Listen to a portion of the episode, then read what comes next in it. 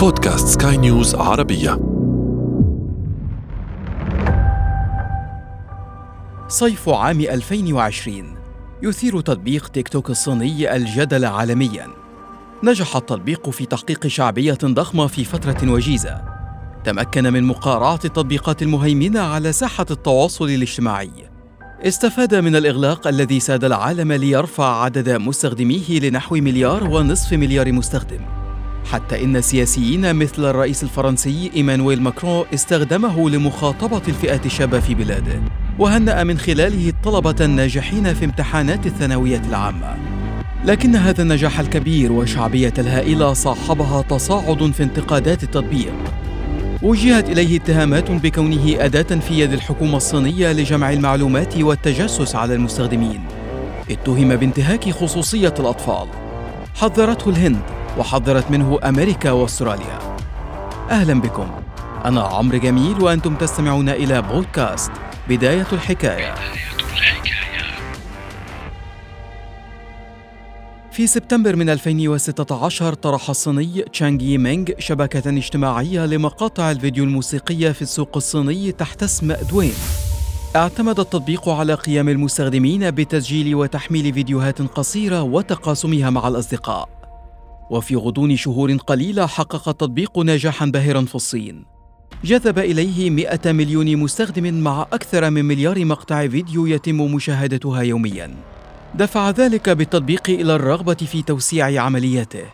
قرر اقتحام السوق العالمية، وفي سبتمبر 2017 وبعد عام واحد فقط من طرحه لأول مرة، ظهر إلى الوجود تطبيق تيك توك في متاجر الهواتف الذكية. كان تيك توك يستهدف الأسواق الضخمة ذات أعداد المستخدمين الكبيرة مثل نجاحه في السوق الصيني نقطة انطلاق لاقتحام أسواق الولايات المتحدة والهند وأستراليا وأوروبا. وضع استراتيجية لاختراق السوق الأمريكي حيث أنفقت شركة بايت دانس المالكة لتيك توك مليار دولار للاستحواذ على شركة ميوزيكال لي شركة ناشئة تمتلك إحدى منصات التواصل التي تستهدف سوق المراهقين في الولايات المتحدة. وباستحواذه عليها قام بدمج حسابات وبيانات المستخدمين القدامى في تطبيق تيك توك ما منحه شعبية كبيرة في فترة وجيزة. احتل التطبيق المرتبة الأولى في قائمة تحميل التطبيقات المجانية للهواتف الذكية في يناير 2018 وفي الهند حقق التطبيق نجاحا ساحقا مستغلا السوق الهائل والانفتاح المتزايد في المجتمع الهندي. أصبح السوق الهندي أكبر سوق للتطبيق من حيث عدد التحميلات. وصل عدد التحميلات إلى 660 مليون تحميل بنهاية يونيو 2020 مثل ذلك ثروة هائلة تعود للتطبيق من خلال سوق عائدات الإعلانات. وحينما تسبب تفشي فيروس كورونا في إغلاق واسع حول العالم كان تطبيق تيك توك واحدا من أبرز تطبيقات الهواتف الذكية المستفيدة من ذلك الإغلاق. ارتفع حجم الطلب عليه بشكل كبير. بلغ حجم أرباحه 20 مليار دولار بنهاية عام 2019 ووصل عدد مستخدميه لنحو مليار ونصف مليار مستخدم في منتصف 2020 لكن النجاح الكبير والانتشار الواسع للتطبيق لم يخلو من الارتياب. بدأت سهام الانتقاد توجه للتطبيق.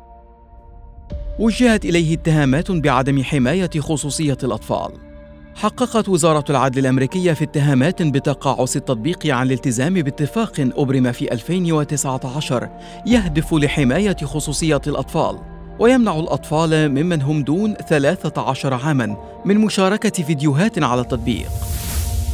زادت الانتقادات حدة ووجهت إليه اتهامات أخرى بكونه أداة في يد الحكومة الصينية للتجسس على المستخدمين وجمع بياناتهم. دعا رئيس الوزراء الأسترالي سكوت موريسون مواطنيه إلى توخي الحذر عند استخدام التطبيق. فيما ذهب السيناتور الأسترالي جيم مولان نائب رئيس قسم التدخل الخارجي إلى الإشارة صراحة إلى أن تيك توك قد يكون خدمة للتجسس وجمع البيانات متخفيا في صورة تطبيق للتواصل الاجتماعي. وفي الولايات المتحدة وفي خضم الحرب التجارية المتصاعدة مع الصين منعت وزارة الدفاع الأمريكية موظفيها بمن فيهم أفراد الجيش الأمريكي من تحميل أو استخدام التطبيق. استندت الاتهامات إلى تحليل لعمل التطبيق وفك برمجته. فمن خلال ميزة طورتها شركة أبل في نظام تشغيلها iOS 14 الذي لم يطرح بعد وما زال يخضع للتجربة تمكنت ميزة أمنية من اكتشاف تجسس تيك توك على مستخدميه من خلال نسخ النصوص من جهاز المستخدم كل بضع ثوان. يتيح ذلك للتطبيق تسجيل النقرات على لوحة مفاتيح المستخدمين من دون علمهم. انضمت مجموعة القراصنة الشهيرة والمعروفة باسم أنانيمس إلى قائمة المنتقدين لتيك توك. قالت المجموعة إنها قامت بفك برمجة التطبيق باستخدام الهندسة العكسية. وإن ذلك كشف عن قيام تيك توك بجمع معلومات أجهزة الهاتف واستخدام الذاكرة وأبعاد الشاشة والتطبيقات الموجودة على الجهاز واسم الواي فاي وإن كان الهاتف محمياً بالإضافة لكلمة السر لكسر الحماية فضلاً عن المواقع التي تصفحها المستخدم. وجهت ضربة أخرى للتطبيق حينما قررت الحكومة الهندية حظره ضمن عشرات التطبيقات الأخرى ومعظمها صيني. عنا ذلك خسارة سوق ينمو بمقدار 26% كل عام، ويمثل السوق الأضخم بالنسبة لعمليات تيك توك. بعبارة أخرى، عنا ذلك خسائر مادية فادحة بالنسبة للتطبيق.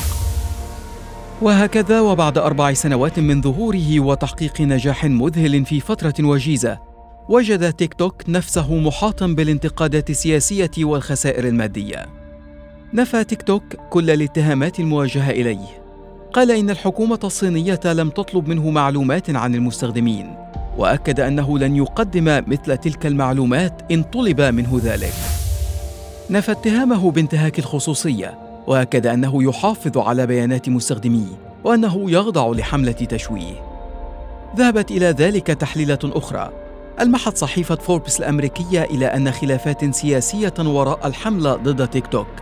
بعدما استخدمت بعض حساباته لتوجيه انتقادات للشرطة الأمريكية خاصة بعد مقتل جورج فلويد على يد ضابط شرطة أبيض. أشارت الصحيفة إلى أن امتناع التطبيق عن نشر فيديوهات تنتقد الحكومة الصينية مقابل سماحه بذلك مع دول أخرى على رأسها الولايات المتحدة التي تخوض معها بكين معركة تجارية أو الهند التي توترت العلاقات الصينية معها بسبب نزاعات حدودية. كلها أمور تقاطعت مع الانتقادات التي وجهت للتطبيق. يخشى القائمون على التطبيق من أن تلك الحملة قد تكلفهم خسارة نحو ستة مليارات دولار نتيجة حجبه أو عزوف المستخدمين عنه تخوفا على بياناتهم. مليارات تجعل من الخسائر المادية والمنافسة على بيانات المستخدمين وتبادل الاتهامات بالتجسس نقطة أخرى في النزاع المتصاعد بين الصين ودول عدة. والتي أصبحت التكنولوجيا في القلب منه.